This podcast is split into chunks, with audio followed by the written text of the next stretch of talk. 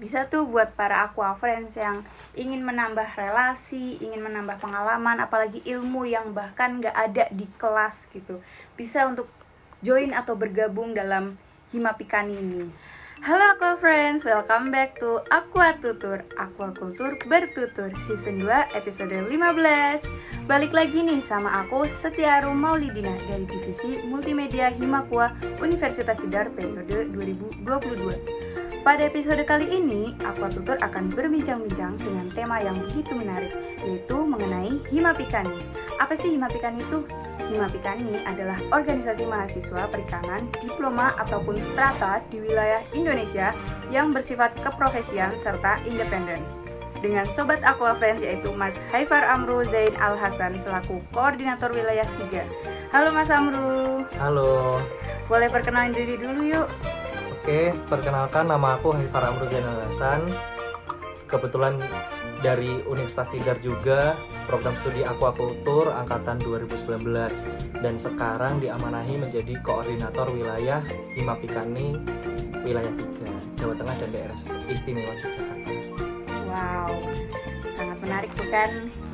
Nah, kalau boleh tahu nih Mas Amru, Himapikani itu berdirinya kapan sih Mas? Kalau misalkan ditanya berdirinya kapan, mungkin kita melihat dari sejarah Himapikani terlebih dahulu ya. Berawal dari pembentukannya, sebelumnya itu bukan Himapikani tapi Himapsi, Himpunan Mahasiswa Perikanan Seluruh Indonesia. Kalau tidak salah pada tahun 1979. Nah, pada saat itu ada kegiatan pertukaran mahasiswa seluruh Indonesia dari berbagai macam universitas mulai dari UB, Undip, Unhas, IPB dan lain sebagainya berkumpul menjadi satu tempat di Institut Pertanian Bogor. Nah, kawan-kawan tersebut terinisiasi bahwasanya kita sebagai mahasiswa perikanan butuh suatu wadah nih untuk menampung kawan-kawan mahasiswa perikanan seluruh Indonesia maka tercetuslah di MAPSI Nah, berjalannya waktu setelah 1979 ternyata tidak ada kegiatan dan terjadilah kevakuman. Kemudian muncul lagi pada tahun 1990 dengan cerita yang sama di mana ada kegiatan pertukaran mahasiswa di IPB juga dan tercetuslah untuk membentuk kembali di maksi tersebut. Sebelum dibentuk kembali, dirancanglah yang namanya SCKNMPI atau Steering Komite Kongres Nasional Mahasiswa Perikanan Indonesia dan disepakati kongres pertama kali itu di Makassar dengan tuan rumahnya itu Universitas Hasanuddin pada tahun 1991. Nah, kongres tersebut akhirnya terlaksana dan menghasilkan beberapa poin antara lain anggaran dasar, anggaran rumah tangga, dan terpilihnya sekretaris jenderal pertama. Itu lebih tepatnya pada pada tanggal 1 Maret 1991 di ujung pandang atau Makassar untuk sekarang dan akhirnya tanggal tersebut menjadi tanggal lahirnya Himapikani yaitu 1 Maret 91 kalau kita hitung-hitung ta 2022 berarti berapa tahun? 3, 31 ya? 31 tahun. Seperti itu. Nah dalam, berarti dalam Himapikan itu strukturnya bagaimana saja sih Nah di Himapikani sendiri terbagi menjadi tiga. Mulai dari pusat kemudian di bawahnya ada wilayah kemudian struktur yang paling kecil itu LKP nah di pusat sendiri terbagi menjadi dua badan besar. Jadi kita seperti yang di kampus ada badan eksekutif sama legislatif. Untuk eksekutifnya sendiri itu ada yang namanya Badan Pelaksana Harian Pusat atau kami singkat BPHP dan dikepalai oleh Sekretaris Jenderal. Untuk ranah legislatifnya itu namanya Dewan Pertimbangan Pusat atau DPP dan dikepalai oleh koordinator DPP. Untuk ranah wilayah begitu pula seperti yang ada di pusat itu ada dua badan pelaksana harian wilayah dikepalai oleh koordinator wilayah Kemudian untuk ranah legislatifnya ada Dewan Pertimbangan Wilayah dikepalai oleh koordinator wilayah. Kemudian setelah wilayah di bawahnya ada LKP, Lembaga Kemahasiswaan Perikanan. Seperti itu. Untuk dari tadi pusatnya itu diketuai oleh sekretaris jenderal. Apakah dari sekretaris jenderal itu ada atasan lagi? Kenapa dinamai sekretaris jenderal bukan ketua? Oke, ini menarik juga sih. Uh, dulu aku pribadi sempat bertanya kenapa kok sekretaris jenderal, kenapa kok enggak komandan, ketua atau apa gitu kan. Ternyata terjawab oleh senior-senior Himapikani yang lalu-lalu senior pada tahun 90-an bahwasanya inspirasi nama sekretaris jenderal itu terinspirasi, terinspirasi oleh Uni Soviet. Jadi zaman dahulu kan sebelum runtuhnya Uni Soviet itu uh, tidak ada yang namanya ketua, tapi namanya sekretaris jenderal. Dan ini menjadi harapan bersama bahwasanya Hima Pikani ini tidak ditunggangi oleh seseorang atau dikendarai oleh seseorang, tetapi kita tetap berjalan bersama dan beriringan kurang lebih seperti itu. Nah, kalau misalkan ditanya ke atasnya apakah ada lembaga atau orang terkait untuk sementara ini tertuang di anggaran dasar anggaran rumah tangga Hima Pikani itu salah satu poin di mana Hima Pikani itu adalah organisasi yang independen. Nah, yang dimaksud independen di sini itu Hima Pikani tidak di bawah naungan lembaga apa pun, termasuk Kementerian Kelautan dan Perikanan. Mengapa seperti itu? Hal ini menjadi sebuah tujuan bahwasanya Hima Pikani ini tidak akan dipengaruhi oleh pengaruh-pengaruh luar walaupun itu dari pemerintahan maupun swasta karena kalau misalkan Hima Pikani ini sudah dipengaruhi oleh hal-hal yang ada di luar dan tidak bisa kita kendalikan maka Hima Pikani ini tidak apa ya tidak dapat berpihak kepada masyarakat lagi seperti itu. Oke, nah dari tadi yang penjelasannya Mas Amu tuh aku tuh sempat dengar sebutan LKP. Kenapa disebut LKP? LKP itu apa sih? Nah ini juga yang cukup unik di Mapikani. Jadi begini, di Mapikani sendiri itu kan meliputi seluruh mahasiswa diploma dan atau strata yang ada di Indonesia Nah, dari seluruh universitas itu memiliki kultur dan strukturnya masing-masing. Ada beberapa program studi yang di universitas tersebut perikanannya hanya satu, ada juga yang udah ada tiga, empat, bahkan lima dan seterusnya. Nah, kalau misalkan kita ambil contoh simpelnya, uh, di Untidar sendiri kan perikanan baru satu aquaculture Untidar dan bentuk organisasinya itu baru satu Himakua nah Himakua ini bisa dikatakan sebuah LKP nah kenapa kok LKP nggak disebut Hima aja? Karena ada beberapa universitas yang lembaga atau organisasi perikanannya itu bukan Hima tapi BEM contoh di Universitas Pekalongan di Unikal sendiri organisasinya itu langsung di bawah naungan BEM Fakultas Perikanan. Nah, jadi penamaan LKP ini memudahkan kawan-kawan mahasiswa perikanan seluruh Indonesia untuk bergabung. Jadi tidak kebingungan apakah uh, kita bergabung dengan Himapikani itu harus membawa nama BEM atau harus membawa nama himpunan atau membawa nama personal enggak intinya semua mahasiswa perikanan dinaungi oleh lembaga perikan lembaga mahasiswa perikanan yang ada di universitas tersebut dapat bergabung entah itu dari BEM, himpunan ataupun bentuk-bentuk yang lain. Berarti Himapikani itu berada di dalam universitas atau di luar universitas?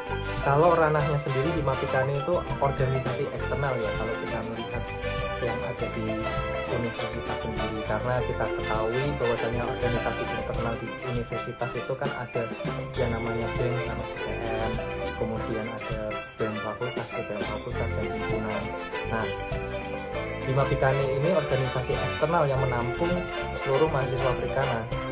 Jadi bisa diibaratkan kita adalah sebuah keluarga yang sama-sama satu profesi yaitu profesi perikanan dan sama-sama memiliki tujuan untuk menciptakan uh, kehidupan masyarakat perikanan yang berdaulat. Itu tertuang di anggaran dasar anggaran rumah tangga. Jadi memang kita posisinya berada di luar kampus tetapi apabila mahasiswa perikanan tersebut di dalam universitas dan apa ya dia bisa berproses melalui organisasinya sendiri dalam artian kalau di Untider itu Himakua maka kita bisa saling beriringan gitu sama-sama uh, mewujudkan hal tersebut yang sudah aku jelaskan tadi. Berarti sama-sama satu tujuan gitu ya sama-sama satu tujuan pastinya. Kalian semua kan mahasiswa pasti punya lah apa ya sumpah mahasiswa lah. Itu uh, fungsi-fungsi mahasiswa dan lain sebagainya. Ya baik tadi kan udah dijelasin tentang struktur dari Himapi kami nah sedangkan Mas Amru ini menjadi koordinator wilayah tiga. Ya betul. Itu bagaimana sih Mas? Kok bisa Mas Amru bisa menjadi koordinator wilayah tiga? Ceritanya itu bagaimana? Oke. Di Himapikani sendiri kalau di ranah wilayah itu ada yang namanya muswil musyawarah wilayah. Dan itu dilaksanakan setiap dua tahun sekali. Nah apa yang dilaksanakan di muswil itu apa aja? E, pertama mulai dari pembahasan anggaran dasar anggaran rumah tangga dan khususnya pemilihan koordinator wilayah. Nah di dalam muswil tersebut ada beragam proses ya. Intinya di muswil itu ada sistematika persidangannya, membahas anggaran dasar anggaran rumah tangga dan memusyawarahkan siapa yang bisa menjadi koordinator wilayah. Kalau aku pribadi dulu itu ada dua calon untuk koordinator wilayah. Aku pribadi dari LKP Untidar dan Mas Urfandi dari LKP Undip. Mekanisme pemilihannya kita di kita mencalonkan diri, kita menjelaskan visi dan misi, kemudian pandangan-pandangan kita ke depan perihal wilayah khususnya yang ada di Jawa Tengah dan daerah istimewa Yogyakarta. Kemudian kita keluar dari forum. Setelah kita keluar, kawan-kawan yang ada di forum tersebut membahas siapa yang akan dijadikan menjadi koordinator wilayah melalui musyawarah mufakat ada beberapa kawan-kawan yang tidak juga yang menjadi saksi di sana. Ada Mas Mirza, Mas Aikli, kemudian Iput, Bahayi dan masih banyak lagi. Dan itu juga uh, aku kurang terlalu paham ya apa yang dibahas di musyawarah tersebut. Intinya siapa yang cocok gitu yang menjadi koordinator wilayah. Soalnya posisi kan aku disuruh keluar pas musyawarah karena tertutup ya kurang lebih seperti itu. Dan akhirnya saat masuk ke forum lagi ternyata aku yang jadi koordinator wilayah dan di situ ada sumpah jabatan, pelantikan dan lain sebagainya seperti itu. Oke, nah tadi sempat dengar juga katanya musyawarah, musyawarah wilayahnya itu dilakukan selama dua tahun sekali. Berarti masa jabatan dari koordinator wilayah itu selama berapa lama? Itu mas, dua tahun, dua tahun juga iya, atau? betul, dua, dua tahun. tahun. Dua tahun. Jadi seti uh, koordinator wilayah menjabat setiap ada muswil. Jadi oh sorry bukan seperti itu ya. Uh, koordinator wilayah menjabat saat terpilih di muswil dan selesai saat muswil berikutnya. Jadi dua tahun. Kebetulan dari aku pribadi ini kan periode 2021-2023 muswil kemarin itu Desember 2021 dan akan selesai Desember 2023 ya memang cukup mengkagetkan ya. Kalau misalkan di ranah universitas kan paling cuma setahun. Kalau di eksternal rata-rata seperti itu dua tahun. Nah ini juga menjadi perdebatan pas di Kongres Nasional di Universitas Tadulako Palu kenapa jabatan harus dua tahun kenapa kenapa nggak setahun gitu? Karena ini dipandang uh, memberatkan lah karena kan dua tahun. Jawabannya dikarenakan dua tahun ini adalah waktu yang cukup matang melihat kondisi yang ada di Indonesia khususnya yang ada di wilayah Jawa Tengah dan daerah, daerah istimewa Yogyakarta itu uh, cukup luas. Jadi membutuhkan waktu untuk memberikan pengaruhnya yang cukup lama dan menggalang persatuan yang ada di wilayah seperti itu.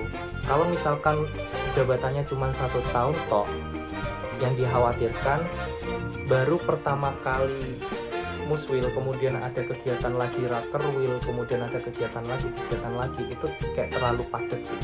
Apalagi persiapan kegiatan juga kan membutuhkan waktu yang cukup. Lama Nah dari karena Mas Amro ini sebagai koordinator wilayah 3 nih dan sama-sama mahasiswa aquakultur Untigar nih boleh tahu nggak sih Mas berapa banyak anggota Himapitani dari aquakultur Untigar sendiri? Oke, kalau misalkan ditanya anggota mungkin lebih ke pengurus ya. Iya. Kalau anggota kan udah aku jelasin tadi bahwasanya Himapikani itu anggotanya adalah seluruh mahasiswa perikanan yang ada di Indonesia. Entah dia mahasiswa semester akhir ataupun mahasiswa baru. Yang penting asalkan yang bersangkutan mahasiswa perikanan ya orang tersebut berarti Himapikani. Itu yang saya ketahui seperti itu. Nah, kalau misalkan ditanyakan berapa pengurus yang ada di uh, Himapikani wilayah 3 Uh, jadi di Himapikani wilayah 3 itu kan ada dua organisasi ah sorry ada dua badan ada badan eksekutif sama badan legislatif. Nah untuk yang di ranah eksekutifnya di badan pelaksana harian wilayah atau BPHW itu ada total enam orang. Jadi mulai dari Mas Mirza Kabit PSDM kemudian Mbak Aul staf PSDM kemudian Mas Ivan staf Infocom kemudian Iput staf Atsekre kemudian Sani staf ekonomi kreatif dan Rapa staf Kastrat. Kalau di ranah legislatifnya atau Dewan Pertimbangan Wilayah atau DPW itu ada satu orang. Itu uh, si Aulia Dwi angkatan 2020. Nah, mengapa dari dari ranah legislatif sendiri kok hanya ada satu? Karena ketentuan yang ada di ADART Dewan Pertimbangan terdiri dari perwakilan masing-masing universitas. Jadi di uh, di Himapitani sendiri itu kan total LKP-nya itu ada 9, otomatis anggota yang ada di DPW itu ada, ada juga 9 dari mahasiswa mahasiswa aquakultur sendiri nih jika ingin bergabung ke dalam Himapika pengurus Himapika nih itu apakah ada syarat atau ketentuan lain untuk bisa bergabung atau mendaftar menjadi pengurusnya mas? Oke, uh, untuk bergabung menjadi pengurus kepengurusan ini kan dibuka setiap dua tahun sekali tapi itu tergantung kondisi dan situasi yang ada di wilayah dan untuk mekanisme lebih lanjutnya itu kalau dari saya pribadi memberikan kebebasan seluas-luasnya bagi kawan-kawan LKP nah kalau tidak salah dengar ya ini kan sebenarnya uh, yang lebih mengerti dari ketua LKP Untidar atau Mas Rosi selaku ketua Himapua Untidar untuk cara bergabungnya ya penilaian dari lima puas sendiri siapa yang layak untuk diwakilkan. Dan pertimbangan-pertimbangan tersebut murni dari internal LKP tidak ada sangkut pautnya dengan koordinator wilayah. Nah mungkin saya cukup memberikan pesan aja sih sama kawan-kawan khususnya mungkin mahasiswa baru yang ada di aquaculture leader. Kalau misalkan ingin mengikuti uh, kepengurusan yang ada di wilayah silahkan kawan-kawan bisa datang. Setiap kali ada kegiatan Himapikannya wilayah 3 dan nanti bakal menjadi penilaian tersendiri bagi Hima Paun bahwasanya kalian semua adalah orang yang aktif, kader yang cukup baik dan cukup mumpuni dari segi kualitasnya. Dan jangan lupa setiap kali ada kegiatan di Mapua, teman-teman juga bisa memberikan kontribusinya yang sebesar-besarnya dan otomatis dari LKP bakal melihat kawan-kawan apakah cocok untuk bergabung ke Bina atau tidak juga mendengar nih ada bahasan tentang kalau misalnya mau bergabung itu nanti dinilai dari cara mahasiswanya mengikuti uh, kegiatan dari Bina Petani. Nah, bagaimana sih cara anggota dari himap kan kalau mahasiswa da- bukan pengurus kan berarti anggota.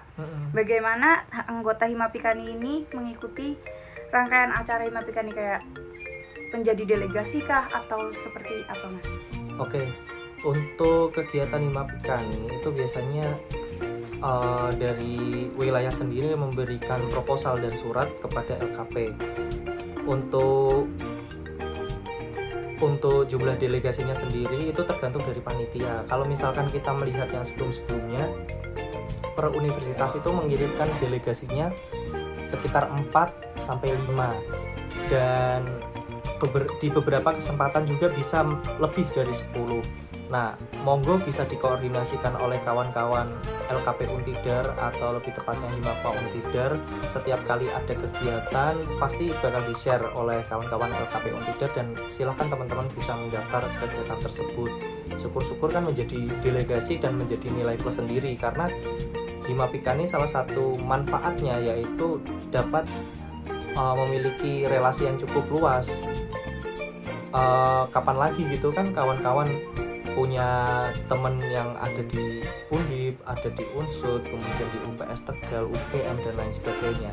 Nah hal tersebut hal tersebut itu bisa didapatkan ketika kawan-kawan mengikuti kegiatan Himapikani dan di situ pula menjadi momen dan pengalaman bagi kawan-kawan untuk memiliki ilmu-ilmu baru tentang kehidupan masyarakat perikanan yang ada di wilayah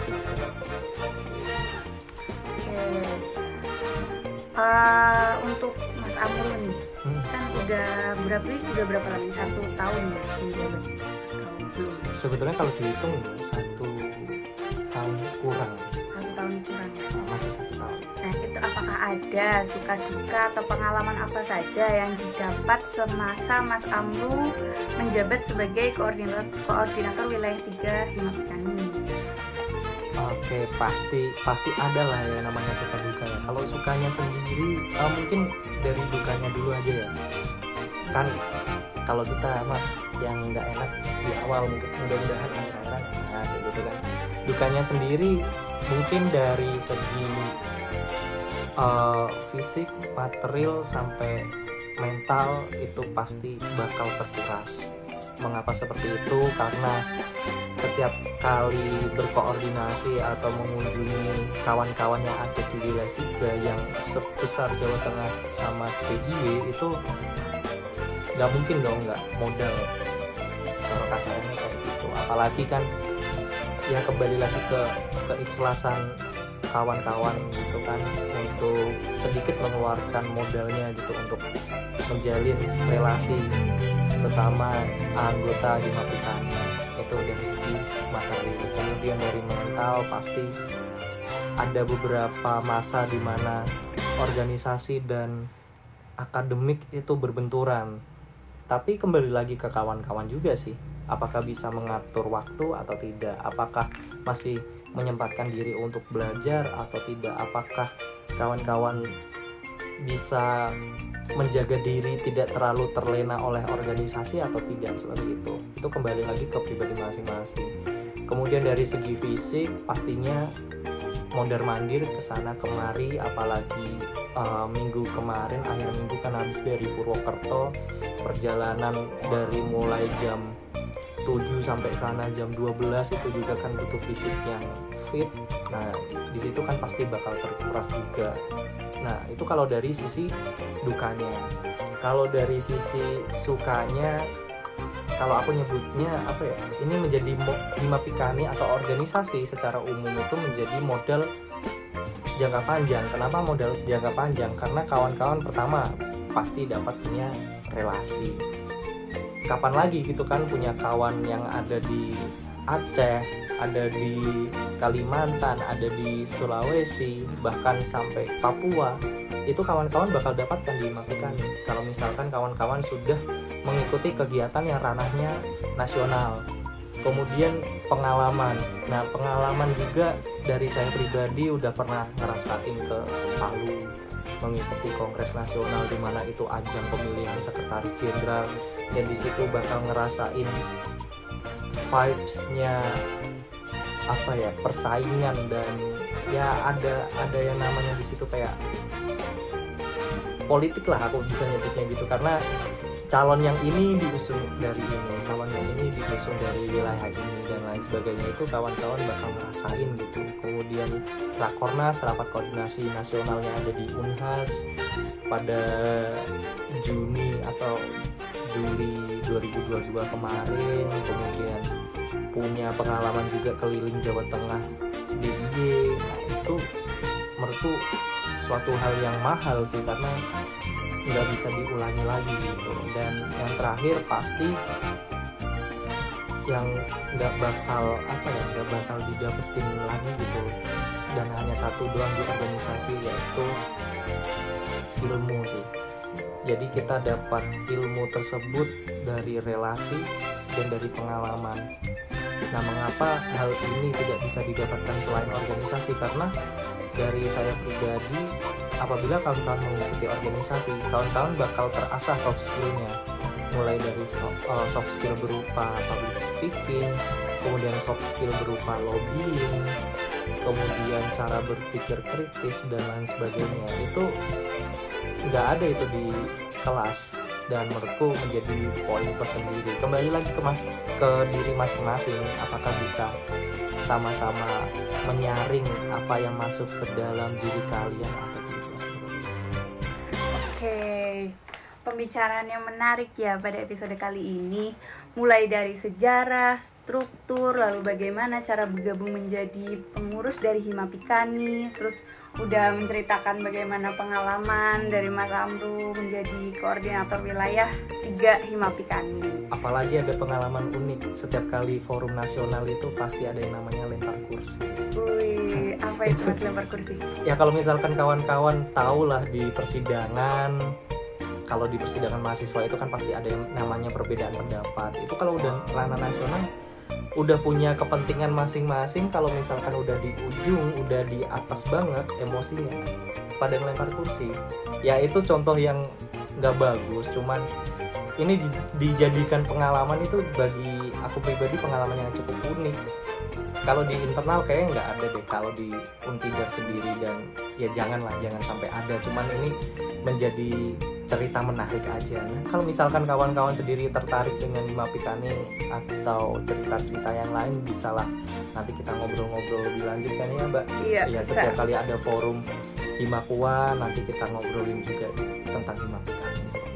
Oke, bisa tuh buat para aqua friends yang ingin menambah relasi, ingin menambah pengalaman, apalagi ilmu yang bahkan nggak ada di kelas gitu. Bisa untuk join atau bergabung dalam Himapikan ini. Oke, terima kasih ya kepada Mas Amru Ya, udah meluangkan waktunya dan berkenan untuk ngobrol bareng di Aqua Tutur episode kali ini. Mungkin ada sepatah dua patah kata untuk Aqua Friends yang sedang mendengarkan. Hmm, ini aja sih kalau dari aku khususnya kepada kawan-kawan aquaculture Untidar eh, tugas kita sebagai mahasiswa pasti belajar tapi ada beberapa hal yang kita tidak dapatkan di bangku perkuliahan salah satunya. Aku nggak nyebut satu-satunya salah satunya yaitu organisasi. Nah silakan kawan-kawan apabila ingin bergabung dan ingin mendapatkan hal-hal tersebut yang tidak ada di bangku perkuliahan silakan masuk organisasi. Tetapi apabila eh, teman-teman sudah eh, nyemplung ke organisasi tersebut kawan-kawan juga harus apa ya aku nyebutnya bertanggung jawab dalam posisi kalian sebagai mahasiswa untuk tetap belajar juga seperti itu ini hanya salah satu bukan satu-satunya jadi kawan-kawan punya jalannya masing-masing seperti itu Oke, didengerin tuh para Aqua Friends. Oke, semoga sukses selalu dan tetap semangat. Sekian episode kali ini, tetap jaga kesehatan dan tetap semangat. Nikmati semua prosesnya, nikmati semua